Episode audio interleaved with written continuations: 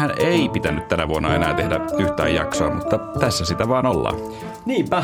Tämä jakso oli kyllä ajatuksissa ensi vuodelle, mutta kai meihin sitten meni joku joulun henki ja me haluttiin tehdä tämä jakso nyt jo tähän jouluun 2020.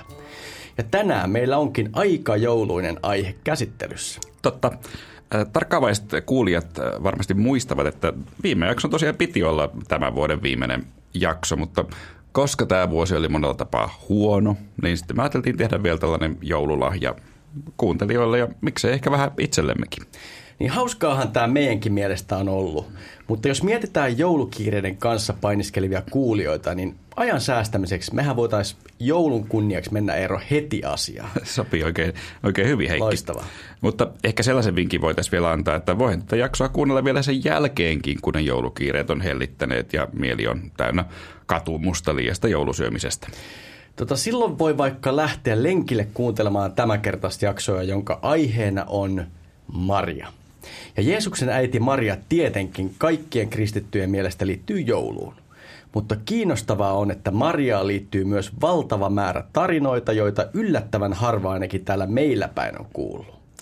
Niin, tänään kerromme juuri näitä suomalaisille ehkä tuntemattomampia tarinoita ja traditioita Marjasta. Mä uskon, että aika moni näistä tarinoista on yhtä aikaa ikään kuin luterilaisesta näkövinkkelistä yllättäviä, mutta ehkä yhtä yllättävää on se, että just miten vanhoja ja laajalti kunnioitettuja nämä traditiot ovat. Just näin.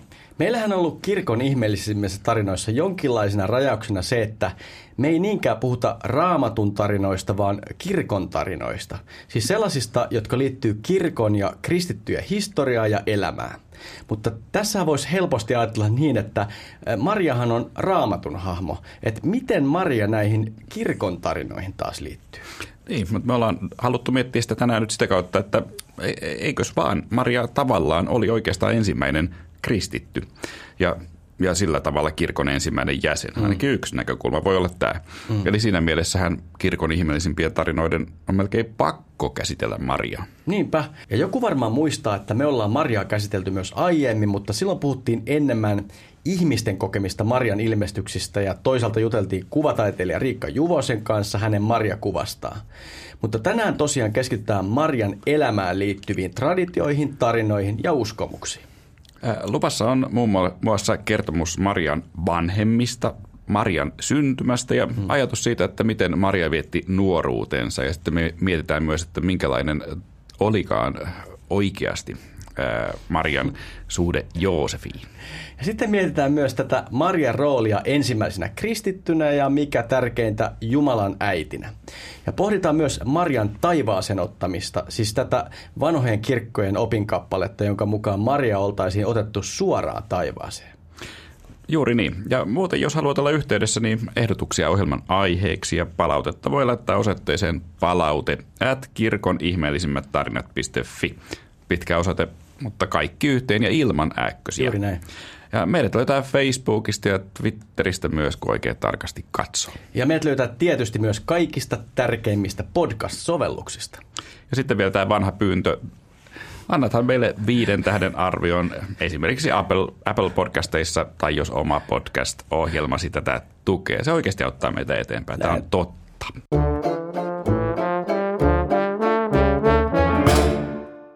Me silloin reilu vuosi sitten, jaksossa seitsemän, puhuimme hieman Mariaan liittyvistä uskonkappaleista ja hänen liittyvistä symboliikasta, mutta tässä jaksossa me voitaisiin ensin käsitellä Marian elämä kronologisesti siten, kuin se katolisessa ja ortodoksisessa traditiossa on esitetty. Ja kuten sanottu, tämä tarina ainakin mut muuten yllätti monella tavalla – Joo, ja samoin, samoin kyllä minut. Tämä Marian tarina, joka, jota tässä jaksossa käymme läpi, niin se on peräisin pitkälti Jaakobin protoevankeliumista. Se on hyvin vanha kristillinen kirjoitus, mutta ei kuitenkaan sellainen, joka oltaisi kelpuutettu raamatun kirjojen kaanoniin.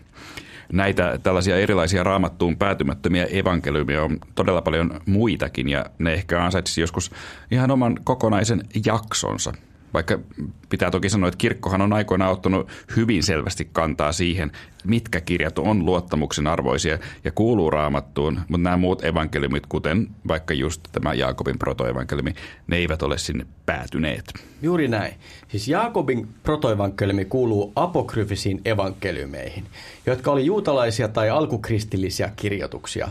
Näitä tekstejä ei esimerkiksi ole perinteisesti luettu Jumalan palveluksessa ja pienenä vinkkinä muuten skandaaleja hakeville toimittajille on se, että nämä apokryfiset evankeliumit on muuten aivan mainio että teille.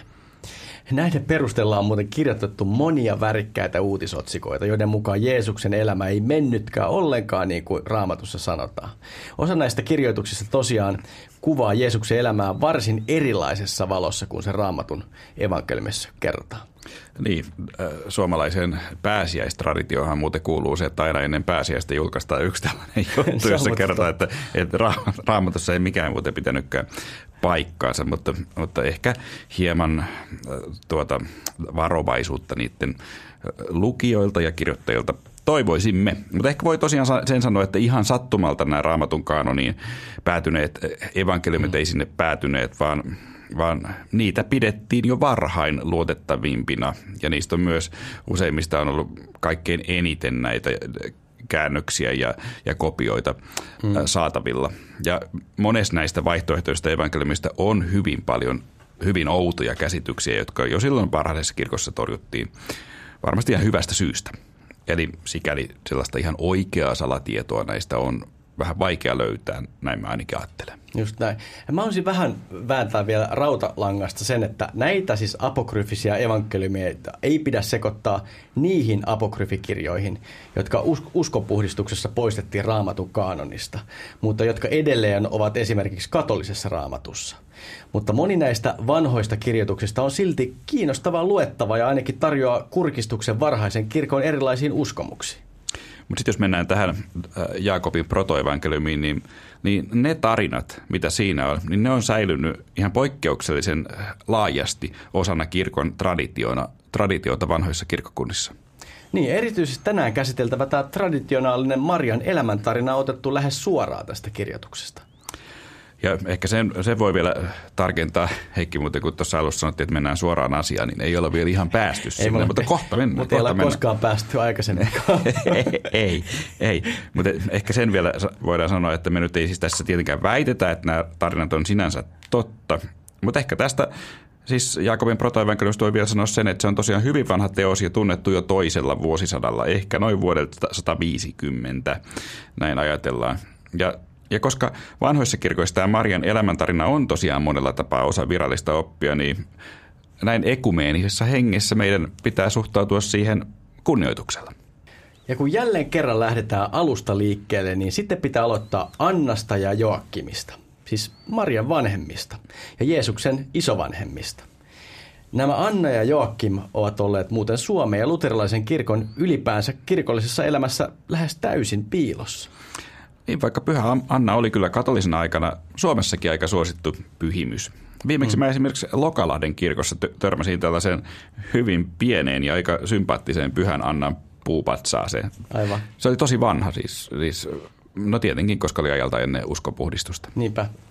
Mutta siis Anna kuitenkin sai olla myös siellä luterilaisessakin kirkossa. Niin, no se, senkin takia kyllä se on ihan hyvä esimerkki meille luterilaisille, että, että kannattaa muistaa tätäkin traditiota. Ja, ää, ja sillä tavalla, koska se ekumenisti on kristillistä traditiota, niin kyllä Anna ja Joakim kuuluu meillekin. Vaikka toki tällainen luterilainen perinteinen raamatun arvovaltaa painottava teologia ei heitä kyllä sinänsä hyväksy, koska he eivät tosiaan raamatun lehdillä esiinny.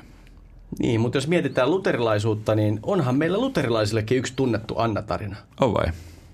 Mikä? Eik, no eikö sä muista?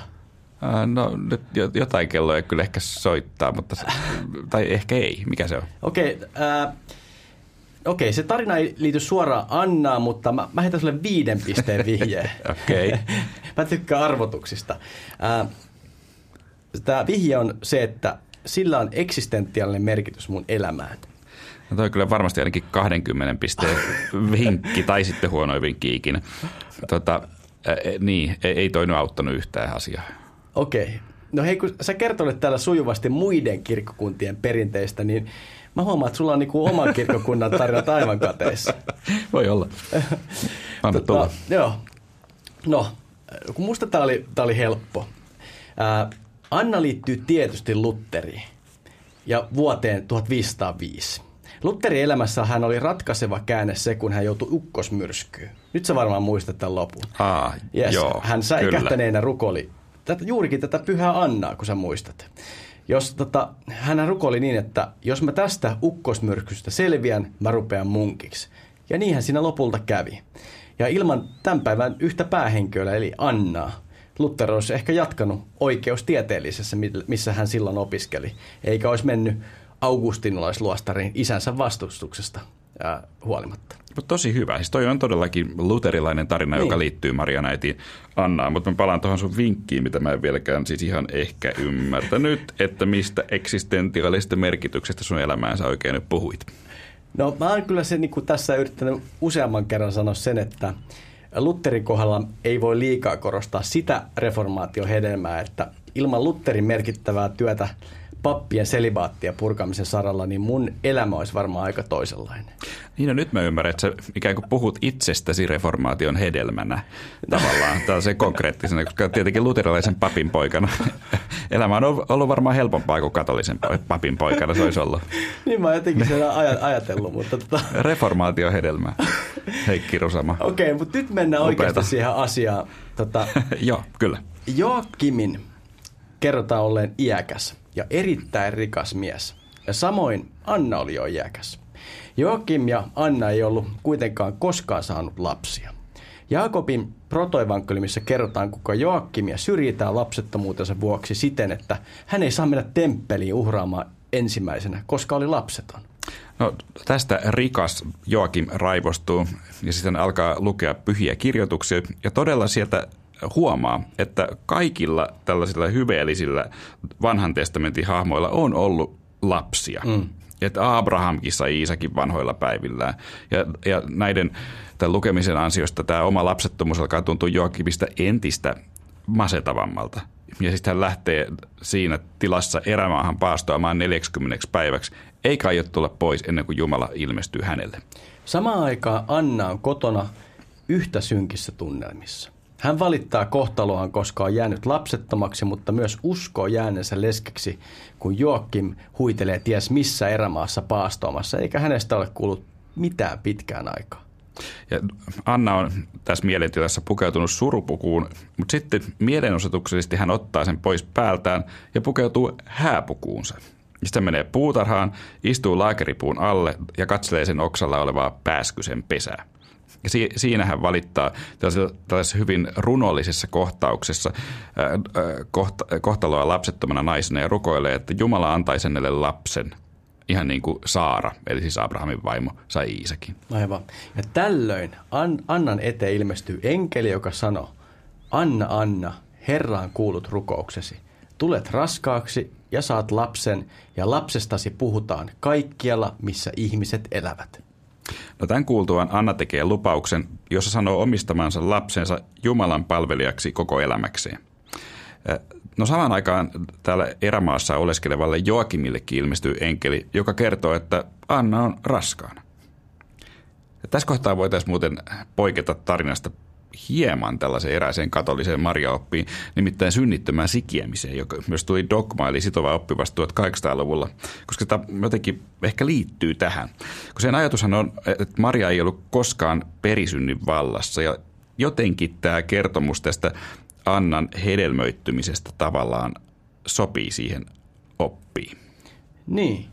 Siis jos nyt ajatellaan, että tämä Jaakobin protoevankeliumi perustuisi perustuisi ihan siis tosi tapahtumiin. Koska Joakim oli ollut 40 päivää poissa, ja jos nyt ihmisen fysiologista jotain ymmärtää, niin ehkä voisi ajatella, että tämä aikajana ei oikein sovi sen kanssa, että Anna olisi tullut raskaaksi tuona aikana jotenkin luonnollisen keinoin. Niin, eli, just, eli ehkä Joakim ei olisi voinut siittää tätä lasta luonnollisesti, vaan niin. tämä Annan raskaaksi tuleminen olisi tapahtunut ihmeen kautta ja siitä se synnitön sikieminen. Niin, siis tämä on nyt ihan täyttä spekulointia, mutta voi olla, että tämä tarina on vaikuttanut myös tämän opin syntymiseen. Jälleen muuten asiasta paremmin perillä olevat, korjatkaa jos me ollaan teidän mielestä aivan metsässä. No juuri näin, mutta mut kerrotaan tosiaan tämä tarina ensin ja sitten pohditaan kyllä vielä lisää näitä Mariaan liittyviä oppeja ja merkityksiä. No tämän vierailun, enkelin vierailun jälkeen Joakim tulee sitten vihdoin sieltä autiomasta kotiin ja kuulee Annalta samat hyvät uutiset, eli että Anna on raskaana. Ja niin tosiaan käy, että Anna saa tyttölapsen, joka saa nimekseen Maria. Ja Marian kerrotaan ollen hyvin nopeasti kehittyvä lapsi. Niin, toden totta. Maria oppi kertomuksen mukaan kävelemään jo kuusi kuukautista. Aika moista. Niin. Anna kerrotaan nostaneen Marian syliinsä ja sano, sanoneen, että niin totta kuin Herrani Jumalani elää, sinä et kävele tässä maassa ennen kuin sinut on viety Herran temppeliin. Aika erikoinen reaktio ensiaskelten jälkeen Annalla, eikö vaan? No todellakin. Siis mun oma käytös on kyllä ollut kirkossa ihan päinvastainen, kun mä oon siellä ollut pienten lasteni kanssa. Että okay. Enemmän mulla on ollut se asenne, että niin totta kun Herra Jumalani elää, niin sinä et täällä kävele ympärissä tässä temppelissä saarna-aikana ainakaan. Että kyllä mä, niin päinvastainen. Niin, niin mulla on ehkä siinä mielessä ollut kyllä aika päinvastainen. Niin kuin muualla saa, mutta täällä niin. temppelissä ei. Joo, okei. Okay. No, no, ehkä vähän sama täällä, ainakin silloin kun lapset oli sen, sen ikäisiä vielä. Et, et, voihan tämän Marian ajatuksia jotenkin kyllä ymmärtääkin. Mm. Ja vauvassahan yksi hyvä puoli on se, että se ei karkaile kovin helposti. Että se mm. on tavallaan ihan hyvä, hyväkin asia. Mutta todella jos vauva oppii kävelemään kuusikuukautisena, niin onhan siinä varmaan aika moni vaaratilanne lähellä. Niin, ja silloin ei varmaan ollut mitään konttauskypäriä vielä keksitty. Tästä ei ole tietoa. Ei, ei, ei, ei ole jäänyt jälkipolville yhtään konttauskypärää siltä ajalta, oletan. Hmm.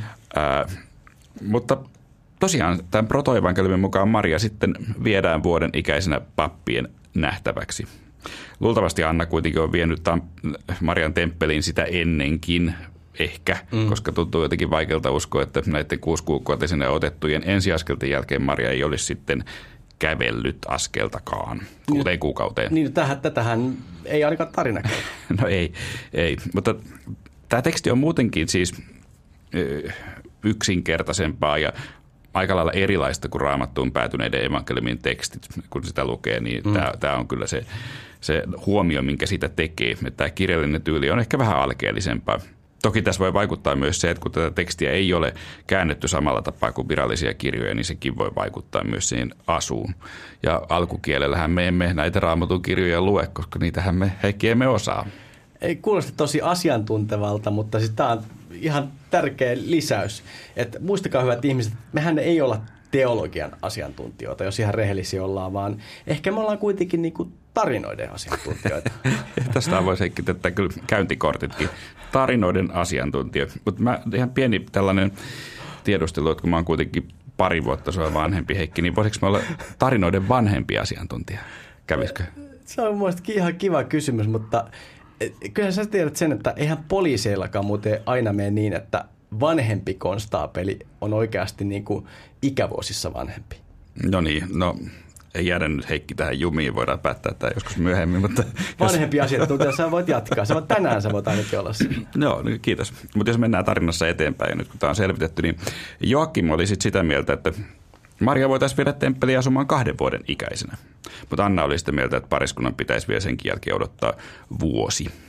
Ja tapahtui, että Maria vietiin temppeliin kolmen vuoden ikäisenä. Tämä käänne kerrotaan Jaakobin protoevankelmissa aika tarkasti. He nimittäin pyysivät naisia sytyttämään temppeliin valoja, jotta ne kiinnostaisi Mariaa, ja Maria ei kääntyisi enää katsomaan heitä, ja mikään ei voisi houkutella häntä pois sieltä temppelistä. Ja näin tosiaan kävi. Pappi otti Marian vastaan, ja hän ei enää katsonut vanhempiinsa, jotka lähti pois, ja kiitti Jumalaa tästä. Jälleen muuten aika erikoinen tämä ajatus, että, että, että voi kun Maria ei käänny meitä katsomaan. Mites sä olisit, tota noin, ja, ja, ja, juuri vielä tämä, että he kiittivät Jumalaa siitä, että Maria ei kääntynyt vanhempiaan katsomaan. Miten sä Heikki itse olisit reagoinut sellaiseen, että sinne häipy lapsitemppeli eikä edes kattonut, kattonut taaksensa? Tämä on kysymys, mitä joudut usein miettimään. Että Joo, totta. Tämä on yksi niitä suurimpia kysymyksiä, mitä mä lasten kanssa olen joutunut pohtimaan, mutta tota, jos mä nyt päättäisin viedä lapseni temppeliä asumaan, niin siis kiittäisikö mä Jumalaa, jos lapsi ei edes katsoisi mua, kun mä lähtisin pois. Siis sitä, sitä Tämä on se kysymys, joo. Okei. hmm. no kyllähän mä siis, jos mietitään niin kuin ehkä vähemmän, vähän lähempää, niin kyllähän mä niin päiväkonin pihalla joskus toivoin, että lapsi ei jäisi siihen ovelle itkemään, kun mä sen sinne jätän, mutta ei, ei ne kuitenkaan siellä yleensä niin kuin loppuikäänsä ole. No joo, ei, mikä on, mikä on sekin ihan hyvä. Mutta mut vaikka miten nyt ajattelisit, että kyseessä olisi Jumalan suunnitelma tämä, että lapsi menee sitten loppullisesti sinne temppeliin, niin ehkä voi ajatella, että joku siihen juuri ja juuri alistuisi, mutta en tiedä, voisiko siinä ainakaan itse tuollaisella kiitosmielellä olla, mutta, mutta varsinkin tämä kertomus, siis tämä protoevankeliumi ei mainitse, että Joakim ja Anna olisi enää koskaan nähneet Mariaa. Tässä ei puhuta siitä. Niin, ehkä niinkin, mutta toisaalta he kyllä niin tarmokkaasti halusi, ettei Maria katsoisi taakseen, joten ehkä siinä oli joku vakaumus kyseessä. Mm. Eh, ehkä sitä selittää se, että he tosiaan olivat aika iäkkäitä.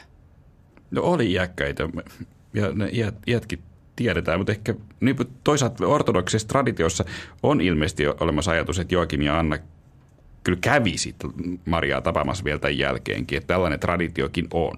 Niin.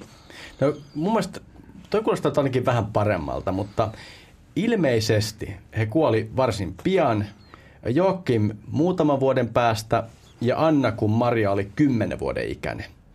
Ja itse asiassa heidän kuolin ikänsäkin mainitaan. Joakim kuoli 80 vuoden iässä ja Anna 79 vuoden iässä. Ja tästä voisi laskea, että, että Anna olisi ollut 69 vuoden ikäinen saadessaan Marian. Et siinä mielessä nämä vertaukset kyllä Abrahamin ja Saaraan ja Iisakkiin on ihan perusteltuja ja osaltaan muuten varmaan myös just selittää sitä, että he veivät Marian temppeliin, koska olivat niin vanhoja ju- juuri näin. Vaikka kyllä, eikö että Saara oli kyllä vanhempi kuin Anna tullessaan niin. äidiksi? Joo, Saara oli kai jopa 90 tai, tai 91-vuotias. Eli pääsi vähän paremmaksi kuin Anna. Kyllä. Ja sitten Maria ei muuten asunut tuolla temppelissä mitenkään loputtomaan pitkään. Ja nyt voisi varmaan kertoa, että mitä tämä protoevankeliumi kertoo Marian ajasta temppelissä. Joo, voi kertoa, vaikka sitä ei oikeastaan kerrota mitään muuta, tai sitä ei kerrota mitään muuta kuin, että häntä ruokittiin kuin kyyhkystä, ja hän sai ruokansa enkelin kädestä. Mitä on, mikä on kyllä aika, sitä on aika vaikea tulkita, että mitä se nyt oikeastaan tarkoittaa. Niin, että pitääkö tänne lukea kirjaimellisesti vai jotenkin symbolisesti mm. siten, että Marjasta pidettiin siellä hyvää huolta. Ehkä niin, mä itse ymmärrän ehkä sen sinne. Niin, mäkin varmaan taipuisin tähän jälkimmäiseen. Monihan on muuten pitänyt ajatusta siitä, että tällainen tyttö oltaisiin viety tänne temppeliin niin ihan täytenä mahdottomuutena ja jopa jonkinlaisena eh, jälkijättöisenä jumalanpilkkana, että tällainen tarina on nyt sitten kerrottu. Mutta toisaalta on myös esitetty, että just erityisesti tässä kohdassa Maria vertautuu aika jännällä tavalla liitonarkkiin. Niin tämä on kiinnostavaa. Ajatellaan, että koska liitonarkki oli Jumalan asumus maan päällä, niin samoin oli myös Maria ihmiseksi tulleen Jumalan asumus. Siis silloin kun Jeesus eli Jumala, oli Marian kohdussa. Niin, ja tällöin siis elettiin toisen temppelin aikaa, eli silloin liitonarkki ei enää ollut siellä temppelissä, mutta siellä oli Maria – ja sen takia tavallaan on haluttu nähdä Maria tänä liitonarkkina. Ja kyllä siinä tällaista ihan selvää symboliikkaa eh, onkin. Mm. Tästä asiasta muuten me ei liitonarkkijaksosta puhuttu muuten yhtään mitään, kun mietittiin, että minne liitonarkki on joutunut. Aivan. Yksi tapa tosiaan on ajatella, että se löytyy Marian hahmossa. Niin, niin, eli siinä kun meidän liitoarkki-jakso päättyi siihen, että ei tiedetä missä se on, niin tässä on yksi selitys, että ehkä, ehkä liitoarkki löytyikin Mariana. Niin me ratkaistiin tämä vähän jälkijunassa. Kyllä. Maria ei tosiaan siellä temppelissä koko elämänsä viettänyt, vaan joutui lähtemään sieltä 12-vuotiaana. Koska oli tulossa naiseksi ja juutalaisen puhtausajattelun mukaan olisi tahrannut temppeli tässä tapauksessa. Sen takia 12-vuotiaalle Marialle piti löytää huoltaja. Valokeilaan nousee tässä kohtaa Sakarias, siis raamatusta tuttu Johannes Kastajan isä, joka oli pappi ja joka tradition mukaan toimi temppelissä Marian siellä asuessa. Kyllä.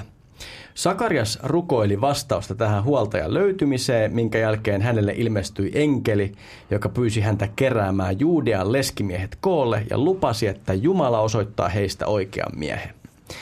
Näitä leskimiehiä ilmestyikin temppelille ilmeisesti aika iso määrä. Sakarias antoi heille kaikille sauva. Ja tässä les- leskimiesten joukossa oli tietenkin myös Joosef.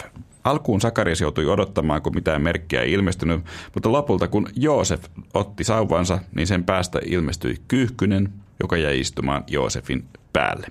Toihan on aika konkreettinen merkki. No kyllä vaan, vaikka tietenkin voi ajatella, että, että kyllähän kesyt kyyhkyset voi laskeutua vaikka kädelle syömään, mutta harvoin kyllä sauvojen päästä tulee kyyhkysiä. Niin, ehkä sieltä, mistä voi tulla, mitä mä oon itse nähnyt, niin ainakin taikurihatusta voi tulla.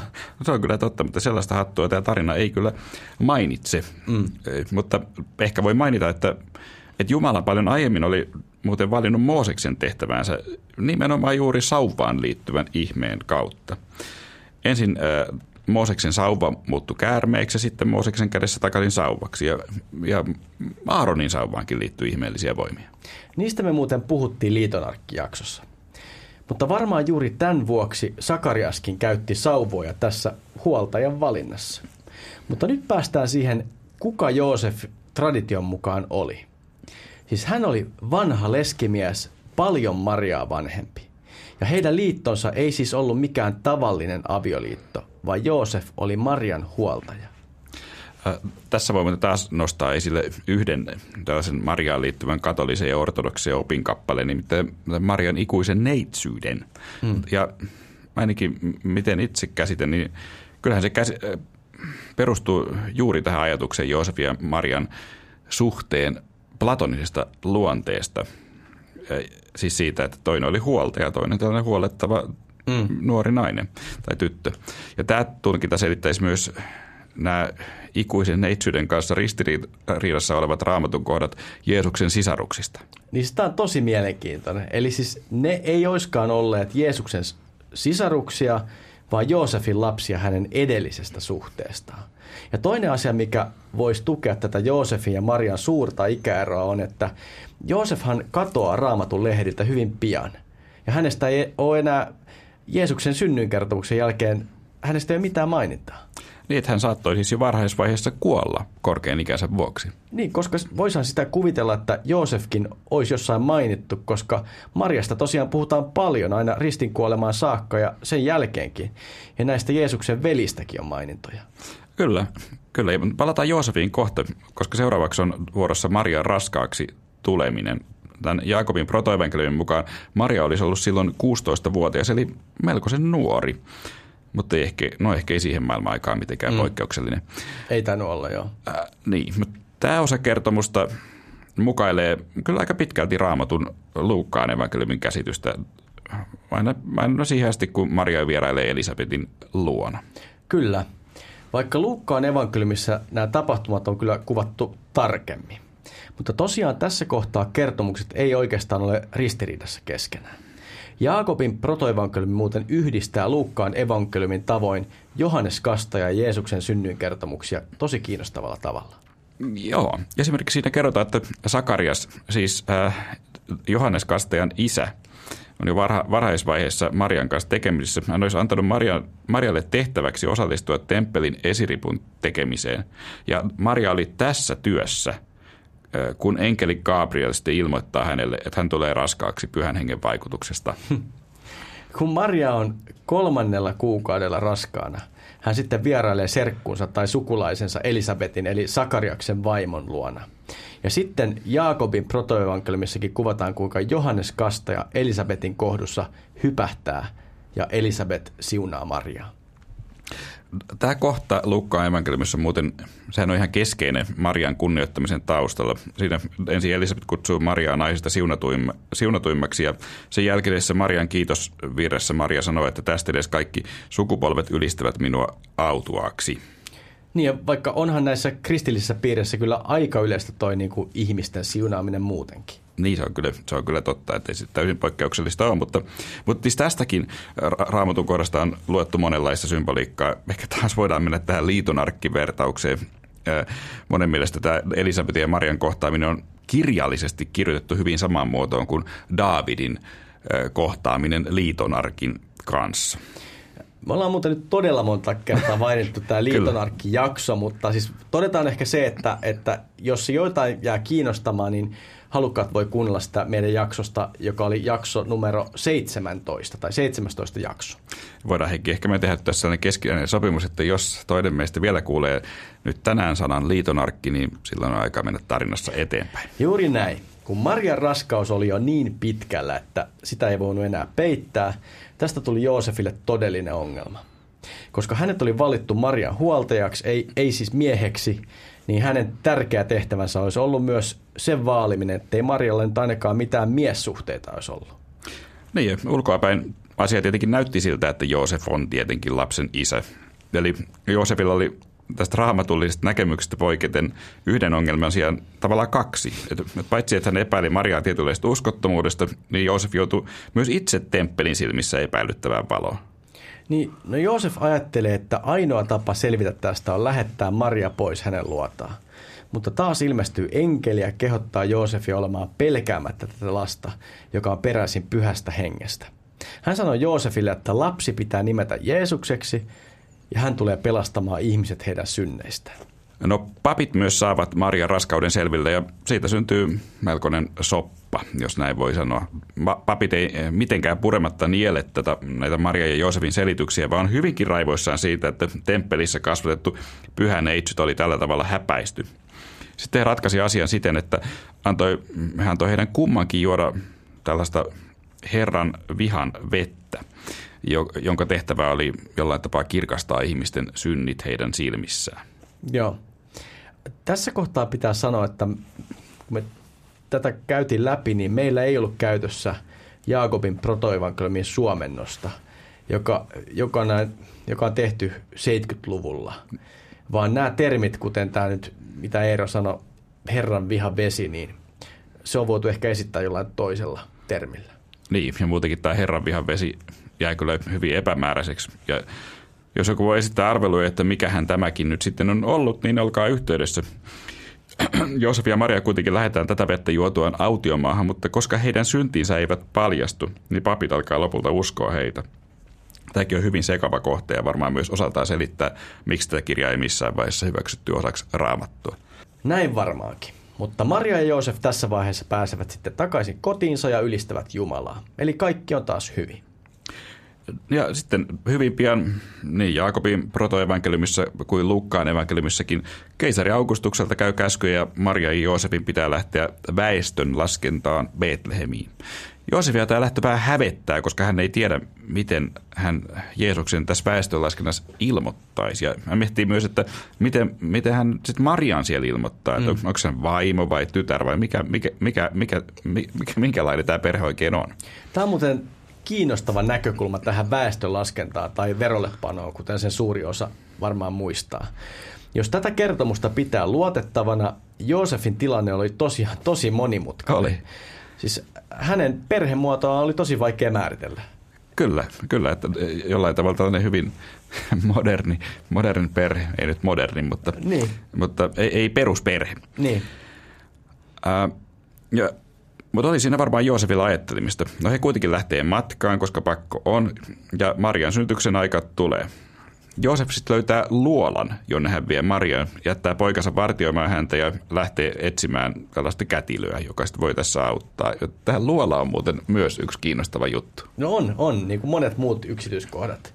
Kuten yleensä ajatellaan, että Jeesus syntyi tallissa, mutta tässähän puhutaan luolasta – mutta sitten kun mietitään vaikka Jeesuksen synnyinkirkkoa, joka perustettiin Betlehemin pian Pyhä Helenan vierailun jälkeen 300-luvulla, niin sehän on perustettu juuri luolan päälle. Ja se kuuluisa tähti lattiassa, joka osoittaa Jeesuksen synnypaikkaa, on ikkuina just sinne luolastoon. Niin, tämä on kyllä hyvin, siis monella tapaa erikoista, kun Raamatussa on selvästi sanotaan, että Jeesus syntyi Seimessä. Itse asiassa kaikkein uusin käännös eli uuteen 2020, muuten sanoo selkeällä suomen kielellä, että Jeesus syntyi eläinten suojassa. Mm. Mutta ehkä sitä, voihan niinkin varmaan ajatella, että tätä luolaa, mistä tässä puhutaan ja minkä päällä se kirkko on, että sitä luolaa käytettiin eläinsuojana. Mm. Että ehkä se on siinä mielessä yhteensovitettavissa kaikki tämä myös Luukkaan evankeliumin kanssa. Oletko Heikki muuten käynyt tuolla kirkossa? Olen käynyt, olen käynyt. Tämä, on, tämä paikka on mun mielestä yksi niistä monista yllätyksistä, jotka tajus oikeastaan vasta silloin, kun oli paikan päällä siellä Israelissa. Niin siis se luo, luola. Nimenomaan. Joo, mutta monista yllätyksistä. Mikä muu pääsi yllättää? No niitä voi, niitä on vaikka kuinka paljon, mutta sanotaan vaikka se, että eh, yllätyksen teki sen, että miten pieni itse asiassa Genesaretjärvi on, tai se, että kun raamatussa puhutaan mennä ylös Jerusalemiin, niin mitä se oikeastaan niin käytännössä tarkoittaa, niin tämän, tämän tyyppiset asiat, niin nämähän tuli paljon jotenkin todellisemmaksi ja elävämmäksi, kun pääsi itse käymään Israelissa. Äh, Onko sä ollut Israelissa? Äh, joo, kyllä, kyllä kaksi kertaa. Okay. Eli, eli paljon silloin olisi vielä nähtävää. Mm. Betlehemissä taisi käydä vuonna 2013, olisiko se ollut. Ja pitää sanoa, että silloin ei kyllä ihan kaikkia sieltä kirkosta voinut painaa mieleensä, koska mukana oli neljävuotiaat kaksostytöt ja kahdeksanvuotias poika. Ja tällaisen porukan kanssa lähtee sinne länsirannalle Betlehemiin, niin nämä kaikki kirkkokokemukset on aina vähän erilaisia. Mm. Varsinkin kun se meidät sinne kuljettanut kuski oli ensin vienyt meidät se kaverinsa lahjatavarakauppaan, josta me päästiin pois vasta, kun ostettiin jotain. Tämä jotenkin kuulosti, kuulostaa jotenkin etäisesti tutulta. Siellähän päin maailmaa ei toi äsken etukortti käy, vaan siellä on vähän voisiko sanoa erilaiset kaupankäynnin säännöt. no, no, no juuri näin, mutta mut siis tosi hieno paikkahan se on, se mm. kirkko ja Bethlehem, ja ehdottomasti sellainen, jossa kannattaa käydä. No mm. taas, jos mennään takaisin kertomukseen, niin seuraavaksi kuvataan hyvin erikoinen kohtaus. Muistaa, että, että Joosef on ollut etsimässä sitä ää, kätilöä. Niin kuvataan hyvin erikoinen kohtaus, jossa Joosef näkee, kuinka aika pysähtyy.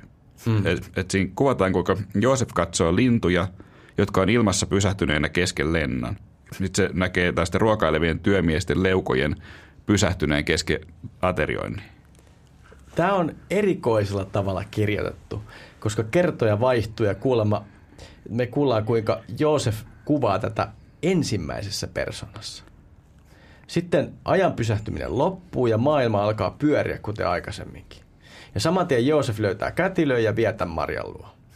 No kun he tulee sinne luolan äh, luo, niin he näkee, että tätä luolaa peittää tumma pilvi, joka sitten väistyy ja luolasta alkaa sateilla niin kirkas valo, ettei sinne voi katsoa. Ja sitten tämä valo väistyy ja luola ilmestyy lapsi, joka tarttuu äitinsä Marian rintaan. Mutta sitten sit seuraa jotenkin erikoinen tapahtumaketju, joka korostaa tätä Marian neitsyyttä. Kätilö säntää luolasta iloisena pois ja tapaa naisen nimeltä Salome. Ja hän kertoo Salomelle, että neitsyt on synnyttänyt lapsen. Sitten tämä Salome tulee luolaan hieman epäileväisenä, että eihän näin voi käydä.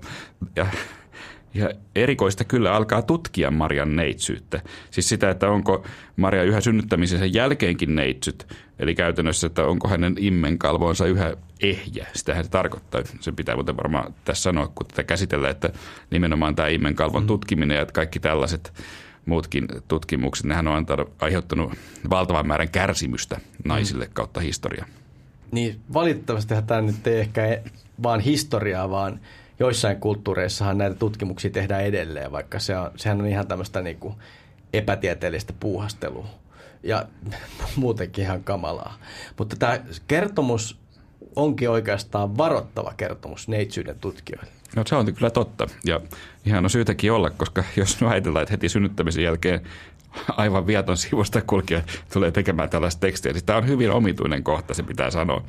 Ei, koska niinhän tässä kertomuksessa käy. Niin. niin on sitten syytäkin saada joku rangaistus. Ihmetyttää muuten, että miksei Joosef tee mitään estääkseen tätä tutkimusta tapahtumasta. Niin. no, mä, mä luulen, että Joosef pysyttelee turvallisesti vähän kauempana ja ehkä niin kuin antaa naisten hoitaa nämä asiat. Näin me jotenkin ajattelemme. No niin se muuten varmasti kyllä on. Mm. No, Salomelle käy huonosti. Kun hän on tutkimassa Mariaa kädellään, hän yhtäkkiä tuntee, että hänen kätensä on tulessa ja hänestä tuntuu kuin se irtoaisi hänestä. Sitten Salome tulee katumapäälle ja pyytää anteeksi sitä, että hän kyseenalaisti Jumala. Niin, no hän saa sitten kuitenkin anteeksi. Enkeli ilmestyy hänelle ja Salomen käsi paranee. Mutta tässä voidaan nostaa esiin yksi just tämä vanhoista kirkoissa tärkeä uskonkappale, nimittäin tämä Marian ikuinen neitsyys. Ja tämä kertomus on kirjoitettu siten, että se tukisi tätä näkemystä. Niin, se on totta. Ja tässähän tämän uskonkappaleen tai katolisessa kirkossa jopa dogman ensimmäinen epäilijä, hän saa kunnon opetuksen. Kyllä, Mutta jätetään me nyt nämä mahdolliset epäilyt tuonne jakson loppuvaiheelle, mutta ja mennään siihen, että miten tämä tarina jatkuu. No tämä alkaa olla melkein lopussa. Tämän jälkeen Jaakobin protoevankeliumi vielä kuvaa tietäjien vierailuja Sakariaan perheen vaiheita. Esimerkiksi kerrotaan, että kuinka Elisabeth piilotti Johannes Kastian Herodeksen raivolta ja sillä tavalla, että hän vei Johanneksen vuorelle. Joo, on tällainen kohtaus, että Elisabeth on kuljettamassa Johannesta vuorelle, niin sitten vuori on niin jyrkkä, että hän ei enää uskalla nousta ylöspäin, niin silloin tämä vuori jollain tavalla aukeaa tai halkeaa ja ottaa Elisabetin ja Johanneksen jollain tapaa sisäänsä. Joo. Sitten Herodeksen miehet tulevat kysymään Sakarialta, että missä, missä sun poika on? Ja koska Sakarias ei tiedä, eikä voi tuoda poikaansa heille, Sakarias murhataan. Ja siihen oikeastaan päättyy tämä Jaakobin protoevankeliumi. Niin, ja muistatte varmaan nämä kaikki liittyy tapahtumat siihen, että Herodes halusi tappaa nämä kaikki niin, alle kaksivuotiaat lapset. Joo. Mutta ehkä me siirrytään nyt siihen, että mitä tästä kaikesta Heikki pitäisi nyt meidän ajatella. Niin. Et, et jos nyt ajatellaan, että tämä kuvaus Marian elämästä olisi ainakin suurilta linjoiltaan to, totta, koska tämä on hyvin pitkälti tätä traditiota, siis todella vanhaa traditiota, niin kyllähän kuva Mariasta piirtyy aika erilaiseksi kuin mitä me Suomessa on totuttu Mariaa ajattelemaan. Kun meillähän joulusaarnan toisensa jälkeen aina nimenomaan korostaa Marian inhimillisyyttä, siis sitä, että kuinka nuorelle epävarmalle naiselle tapahtuu tällainen ihmeellinen asia. Mutta entä jos Maria onkin ollut lapsesta asti tällainen Jerusalemin temppelissä kasvatettu pyhä hahmo, joilla on näin selvästi julkilausuttu tava, taivaallinen tehtävä tavallaan niin kuin lapsesta asti, niin on se kuva Mariasta ihan toisenlainen. On, on. Jaakobin protoevankeliumi on siis tosiaan hyvin vanha, arviolta vuodelta 150. Ja jos ajatellaan, että Maria eli vielä hyvän aikaa Jeesuksen kuoleman jälkeen, niin voidaan ajatella, että tämä teksti on kirjoitettu korkeintaan noin sata vuotta Marian kuoleman jälkeen. Ja luulisi, että kyllä tämmöinen traditio säilyy kirjoittamattakin, nyt ainakin sen verran. Mutta varmaan on mahdollista ajatella, että ainakin osa tästä tekstistä perustuu todellisuuteen. Mutta miten suuri osa, niin sitä taas on vähän vaikeampi sanoa. Kyllähän siihen aikaan kierteli mitä erikoisempia tekstejä ja varmaan kiinnostuneita lukijoita riitti tällaisille, tai monenlaisille tarinoille ja ehkä mitä ihmeellisempi, niin se jännittävämpi. Mm. Mutta joka tapauksessa, missä traditiota painottavat vanhat kirkot, kirkot on ottanut tämän kertomuksen monelta osin osaksi heidän traditiota ja ja sitten on vielä lisäillyt tämän kertomuksen oheen ehkä vähän muutakin vanhaa traditiota. Niin. Mutta siis tätä taustaa vasten on ehkä helpompi ymmärtää, miksi Marian roolia on korostettu vanhoissa kirkoissa. Jos ajatellaan vaikka nyt katolisen kirkon mariaanisia dogmeja, eli näitä opinkappaleita, niitähän on esimerkiksi se, että Maria on Jumalan äiti, toiseksi äh, Marian taivaaseen astuminen, äh, kolmanneksi Marian synnytön sikieminen ja neljänneksi Marian ikuinen neitsyys. No jos noita nyt käsittelee tässä valossa, niin kolme neljästä voidaan jotenkin perustella just tämän protoevankeliumin perusteella. Siis jos uskotaan, että se perustuu jotenkin todellisuuteen. Mm. No ainakin se, että, no, no tietenkin se, että Maria on Jumalan eli Jeesuksen äiti, että sehän on kaikkein yksinkertaisin oppi tai dogma näistä. Niin, no siihen on luterilaisenakin helppo yhtyä. Ja sitten toiseksi me käsiteltiin tämä Marian synnitön sikiäminen, eli se, että Anna tuli raskaaksi ihmeen kautta ja ehkä jopa ilman, ilman Joakimin avustusta, tämän tarinan mukaan. Vaikka lapsi sitten lopulta oli Joakimin. Tässä ollaan luterilaisittain jo aika vierailla vesillä, koska raamattuhan ei näistä puhu mitään. Kyllä, ju- juuri näin. Ja sitten kolmanneksi on tämä Marian ikuinen neitsyys, neitsyys mitä selitetään just sillä, niin kuin puhuttiin, että Joosef ei ollut hänen miehensä perinteisessä mielessä, vaan enemmänkin huoltaja. Ja synnytyskään ei tämän kertomuksen mukaan turmellut Marian neitsyyttä. Mm. Niin tässähän luterilaiset on olleet perinteisesti aika lailla eri mieltä ja Jeesuksen sisarukset on ajateltu Marian ja Joosefin yhteisiksi lapsiksi. Meillähän oli reilu vuosi sitten vieraana ortodoksi kuvataiteilija Riikka Juvonen, joka oli harmissaan siitä, että tätä Marian neitsyttä on historiallisesti niin paljon korostettu. Ja siitä varmaan jollain tavalla voi olla samaa mieltäkin, mutta tietenkin jos tämä protoevankeliumin näkemykseen ja traditioon uskoo, niin en nyt tiedä, miksi neitsyyden, tämän ikuisen neitsyyden pitäisi nyt olla niin iso juttu puoleen, jos toiseenkaan. Että, niin. niin, siis mekin voidaan varmasti suhtautua tähän traditioon näihin opinkappaleisiin kunnioituksella, vaikka luterilainen oppi ei niitä tunnustakaan. Eiköhän me ekumenien hengessä juuri näin voida todeta. Mutta mitä sä Heikki ajattelit Joakimista ja Annasta? Olisiko meidän syytä puhua heistä enemmän? Siinähän tulee kuitenkin tavallaan kaksi ihan uutta hahmoa tähän Marian tarinaan. Niin, niin. Ja onhan heissä ja Marian syntymässä yksi lisäihme. Jos ylipäänsä siis ajatellaan Marian saamaa aivan ihmeellistä tehtävää Jumalan synnyttäjänä, niin ehkä tuntuisi erikoisemmalta, jos Marian lapsuus olisi ollut ihan tavallinen. Kun jos Jumala valitsee äitiä pojalleen, niin voisi kuvitella, että tämä äidin, tämän äidin elämässä olisi jotenkin muutenkin jotain erikoista. No, no varmaan näin.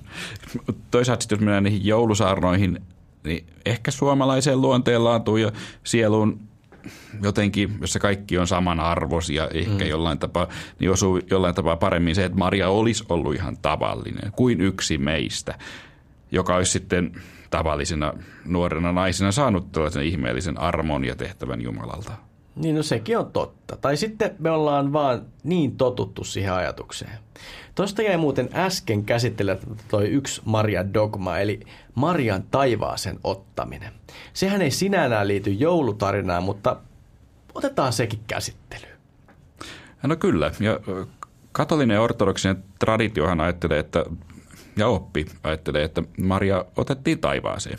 Nämä on ehkä pieniä eroja näissä katolisissa ortodoksissa traditioissa. Ehkä yksinkertaistuna voi sanoa, että ainakin aiemmin katolista ajatteli, että Maria otettiin taivaaseen jo elävänä ennen kuin hän kuoli, ja ortodoksit taas ajatteli, että hän ensin kuoli luonnollisen kuoleman ja sitten nousi siis Kristuksen lailla kolmantena päivänä kuolleista. Vaikka kaiketi katolinen kirkkokin on viime aikoina alkanut ajatella asiaa samoin kuin ortodoksit. Tässähän on tosiaan erikoista, että tämä dogma on ollut katolisessa kirkossa vasta vuodessa, vuodesta 1950. Ja erikoista myös on, että usein sitä puolustetaan sillä, että Marian hautaa ei tunneta, koska Jerusalemissa kuitenkin on ortodoksinen Marian haudan kirkko. Mutta pitäisikö meidän vielä joulun kunniaksi hetki miettiä Marian merkitystä? Siis tarkoitan sillä sitä, että mitä meiltä luterilaisilta puuttuu, kun meiltä pitkälti puuttuu Maria? Niin tähän on se perinteinen kysymys, josta varmaan aika moni kuulija on lukenut monta lehtijuttua. Mutta on se varmaan oikein hyvä kysymys. Ainakin tulee mieleen, että Maria nyt ainakin on nainen. Mm. Nyt kun jotkut on sitä mieltä, että kristiuskossa on liikaa patriarkaattia, niin Maria nyt ei ainakaan edusta patriarkaattia, se on varmasti ihan selvä. Et Mariahan tarjoaa, tarjoaa uskon elämään tällaisen äitihahmon, mikä jollain tapaa, miksei se olisi hyvä asia. Mm, totta. Toisaalta mua joskus häiritsee se into luterilaisuudessa pyyhkiä Mariaan liittyviä ihan raamatullisikin ihmeitä pois. Mariasta halutaan tehdä aivan tavallinen. Jotenkin selittää kaikki ihmeet pois. Mun mielestä silloin ollaan jotenkin aika kaltevalla pinnalla. No, varmaan näin. Ja koska, koska eihän tämä Marian saama tehtyä, tai siis se oli aivan ihmeellinen. Mm. Hänen piti kantaa Jumalaa sisällä ja synnyttää Jumala maan päällä. Niin. Että eihän siinä ole mitään tavallista niin. sinänsä.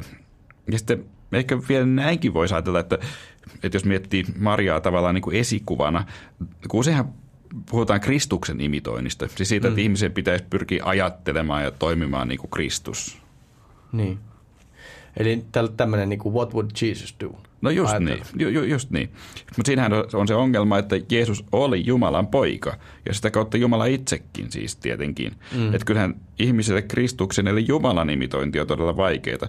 Kun taas Maria, jos ajatellaan esikuvana, on hahmo, joka tästä ihmeellistä tehtävästä huolimatta on kokonaan ihminen. Mm. siinä mielessä Maria voi olla ehkä tällainen helpompi samastumisen ja ja kohdeihmisille ja vesikuvana voi toimia myös. Joo, se on, se on kyllä totta. Ja onhan siinä jotain inspiroivaa, että tavallisille ihmisille voi tapahtua niin ihmeellinen asia. No totta.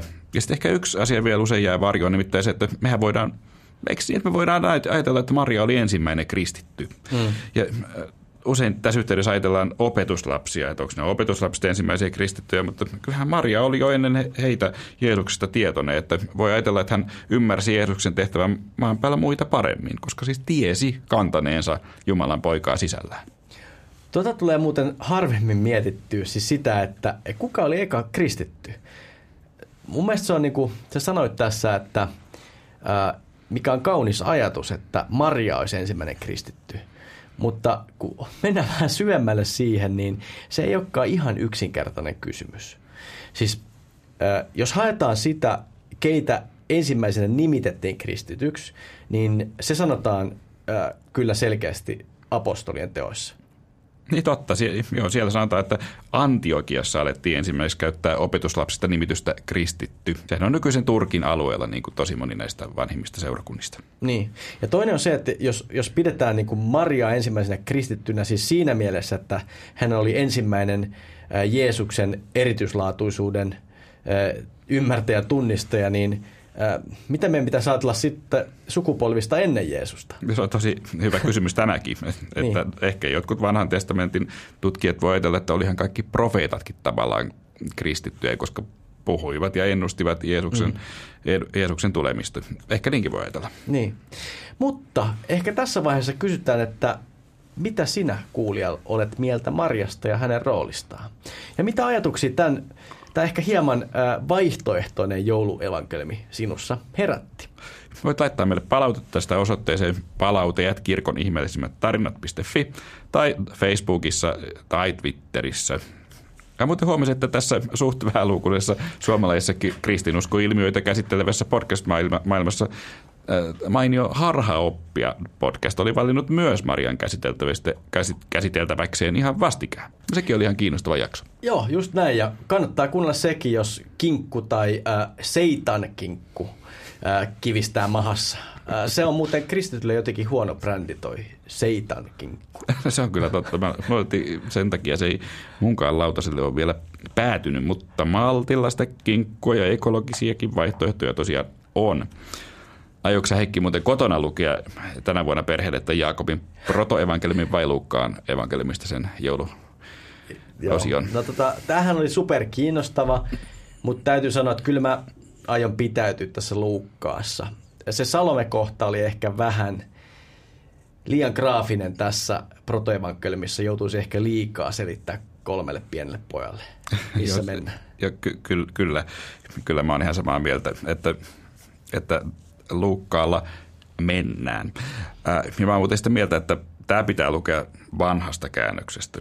Siis vaikka mä mitenkään uutta käännöstä, enkä, enkä tätä uuteen 2020-käännöstäkään vastaan mitenkään tietenkään ole, mutta jotenkin kauneimmillaan se on sieltä, löytyy sieltä vanhasta käännöksestä. Näin ja, mä ajattelen. Ja sano, kun sä puhut vanhasta, niin mikä on sun vanha käännös? No se on se 38, eikö se ole? Niin, niin. okei, mutta se on niinku nuori käännös niin. niiden mielestä, no, jotka käyttää oikeasti vanhaa. Niin, niin, niin, joo. Joo, no mutta hei, mä oon samaa mieltä. Ja itse asiassa lomalla on, jos johonkin haluat tutustua, niin kannattaa tutustua ajan kanssa tuohon uuteen, uuteen 2020-käännökseen. Joo. Kuten tänään me opittiin apokryfien kirjojen kohdalla, mä, mä ainakin koen sen, että tämmöiset lisälukemistot niin parhaillaan täydentää hienolla tavalla raamatun kertomuksia. Kyllä, mutta Heikki, näin loppuun vuosi on loppumassa ja on yksi asia ja tässä meidän podcastissa on aika vähän perinteitä olla, mutta täs, tämä on nyt y, yksi perinne. Et nimenomaan, tämä on perinne ja tämä perinne on sellainen, että me ollaan aina jokaisen vuoden päätteeksi annettu toisillemme lahjat. Ää, me vaan sovittiin, että me annetaan tänäkin vuonna lahjat. Mä en tiedä, mitä Eero kohta kaivaa laukustaan, mutta olisiko nyt sen aika? Kumpi no, antaa ensin? No mä voin Heikki antaa. Tuota, toivon, että sulle ei ole mitään valtavia odotuksia odotuksia tässä. Mulla on tällainen kaksiosainen lahja. Okay. Mulla on materiaalinen ja immateriaalinen okay. lahja. Okei, okay. okei. Okay. Ja tota, mä voisin antaa sulle materiaalisen lahjan ensin. Okei. Okay. Tähän sisältyy pa- paljon symboliikkaa. Ensinnäkin se, että me ollaan puhuttu tästä Pyhän maan tapahtumista nyt. Joo. Ja tästä tavallaan liittyy, liittyy siihen, tai ei mitenkään tavallaan, vaan hyvin konkreettistikin liittyy, Joo. liittyy siihen – Toisaalta mä haluan tällä ää, lahjalla myös kuvastaa sitä, että meidän ohjelmasarjan, siis tätä, tämä sielu, me on, mehän halutaan hyväksyä kaikki ihmiset sellaisina kuin ne on ja, ja o, omina itsenään. Ja mua on aika usein häirinyt tällainen termi kuin taatelin tallaaja. se on tietenkin kauhean tota, rumasti sanottu. Siis siinähän usein viitataan Lähi-idän asukkaisiin. Se on rumasti ja alentavasti sanottu siis näitä Lähi-idän asukkaita kohtaan, mutta se on myös hirveän rumasti sanottu taateleita kohtaan, koska, koska eihän taatelit, eihän niitä kuulu tallata, vaan niitä kuuluu syödä. Ja, ja Heikki, mulla on tästä tällainen Medjoul taateleita, ja näitä pidetään maailman parhaina taateleina. Mutta kun tässä on S-ryhmän tota noin, S-etukortista puhuttu, niin näitä löytyy ihan tuolta Prismasta kuulen nykyisin. Ja nämä Mediol-taatelit, nämä tulee Israelista, ja jos jotain hyvää Israelista tulee näinä aikoina, niin maailman parhaat taatelit, ja tämä asia on totta. Okei. Okay. Tota, on parempaa taatelijaa, että saa ja älä tallaa niitä. Ensinnäkin kiitos tästä ja kiitos niin kuin fantastisesta puheesta. Tota, se jatkuu ja, vielä, mulla okay, on vielä okay, se immateriaalinen okay, okay, ja tässä oli, oli, oliko, tota, oliko Okei, okay, he jatka, jatka siihen seuraavaan. Joo, no sitten mä kun tämä on kuitenkin hyvin vähän arvona, kun menet sinne Prismaan ja katsot, että paljon se maksaa, niin voit ajatella, että no eipä se paljon minun panostanut. Mutta tulee henkilökin. Mä oon tehnyt sulle, tämä nyt, no on Japanissakin kristillisyyttä, mutta aika vähän. Mä oon tehnyt sulle haikurunan. Ai hei nyt, sanoit, että, että älä odota paljon, mutta tämähän no on niin. ihan huikea. Et mä oon tehnyt haikuruno, jossa sinä olet pääosassa. Joo. To, tavallaan tämä haikuruno haluaa puhutella paitsi sinua, niin myös kuulijaa. Okei. Okay. Se alkaa Noniin. nyt. Heikki tahtoo nyt tarinoita kertoa. Pysy hereillä. No niin, mä, mä oon ihan tota... Kiitos Eero. Siis taateleita ja haikuruno. Mm. Sä pääsit yllättää tän, tänä, tänäkin vuonna. Mä muistan, viime vuonna sä pääsit yllättää mut paketoimistaidoilla. Ja tota, sä olit, tota, siinä oli neljä kierrosta semmoista tota, paperia ympärillä ja tota, ei, eikä vielä pysynyt kasassa. Hei, sitten on mun vuoro. Mä kaivan täältä ää, takaa. Mainiota. Tota, ää, mulla on, tota, mulla on ää, ainoastaan materiaalinen lahja. Mulla, mulla ei ole mitään tämmöistä, mutta tota, täältä tää tulee tämmöinen kaunis, tai no en, en mä kuvaile sitä sun puolesta, mutta, Kiitos, mutta tota, sä voit ehkä itse kuvailla, mitä, mitä se on, no, tässä mitä kaikkea siinä on. No, tässä on hienosti paketin muotoon kyllä asetettu tuota lahjapaketti. Mulla on ehkä puhe kanssa. Mä sanon, okay. mulla on puhe, mutta avaksa ensin sen. Tän. Vai ei koko, pa- koko, koko, koko paketin, niin sitten, sitten tota... Kyllä, no tässä on ensinnäkin aivan mainio, mainio kuvasarja pojastasi, joka, jonka kummi setänä saan toimia, mikä on aivan mahtavaa. Ja täällä on varmaan kyllä nyt ihan Filipin, nyt, nyt oli nimikin sanottu, tuota, taiteilema, taiteilema Eikö se, ole, eikö ihan taitava no, se on todella, on todella taitava poika. Siinähän on lumiukkoja, jotka on siis todella siis taiteellisia monessa muodossa äh, siinä seisovat ja niillä kaikilla on hattu päässään, mistä niin kuin ihan erikoiskiitos kyllä Filipille kuuluu. Yes. No mutta mitä, mitä on paketissa? Mitä on paketissa? No sehän selviää, kun se Tähän tästä... hätäisesti oh. pakattu, mutta no, avataan sieltä. No itse juuri... No niin. Täällä, no niin. Täällähän on okay. kirja kirja niin kuin viime vuonna. Ja tota, mikä on kirjan nimi? No hei, hetkinen. Tässähän on minä olin juuri lukenut Kotimaan lehdestä tämän arvostelun ja ajattelin, että tuohan olisi kiinnostava kirja. No niin. Eli Afrahat, persialainen viisas. Ja, joo, siis, joo, tää, tota, ää, no Eero, kiitos tästä vuodesta. Ei vaan hetkinen, ei tämä ollutkaan se, mistä mä luin sen, mutta, mutta tämä on varmaan hyvä tämäkin. Mutta siis sä oot jonkun arvostelun jostain toisesta kirjasta lukenut. Okei, okay, se on hyvä. E, tota, mun mielestä niin kun, ää, ää, mä haluaisin kiittää sinua tästä vuodesta ja, ja tässä on tota, ää, meidän, mä en usko, että tämä homma kaatuu siihen, että me ei keksitä uusia tarinoita, mutta tossa me ollaan molemmat oltu Armeeniassa ja me ollaan molemmat ää, orastavasti myös kiinnostuneet täältä niin kuin näistä idän kirkoista. Ehkä aika vähän ollaan vielä käsitelty niitä. Niin tämä olkoon sellainen lähtölaukaus näille uusille tarinoille. Siellä, tota, ää, siellä on ää, mainekkaita tekijöitä tämän kirjan takana. Ja sieltä tota, näiden idän, vanhojen idän kirkkojen tota, historiaa päästään, päästään vähän avaamaan. Todella on, tota, kiinnostavaa. Mä luulen, että se on tosi, tosi hyvä kirja. Ja, tota, tota, tällä tavalla, nyt, nyt ollaan kivasti noudatettu tätä meidän jouluperinnettä. En mä sano vielä tämän Joo. kirjan nimen, eli Afrahat, persialainen viisas, uskon monet värit. Ja täällä kerrotaan, että Afrahat, persialainen viisas, joka eli noin vuosina 270-345, oli yksi aikansa merkittävimpiä itäisen teologian oppineita ajattelijoita. Uskon monet värit on kokoelma hänen kirjoituksiaan. Ja Yes. kiitos Heikki. Tää, kyllä nyt tiedän, mitä joulupyhinä teen. No niin, loistavaa. Mutta ehkä tässä vaiheessa, kun ollaan toisiamme kiitetty, niin on aika kiittää sinua, rakas kuulija. Kiitos, kun olet mukana ja siunattua Kristuksen syntymäjuhlaa. Ja oikein hyvää joulua.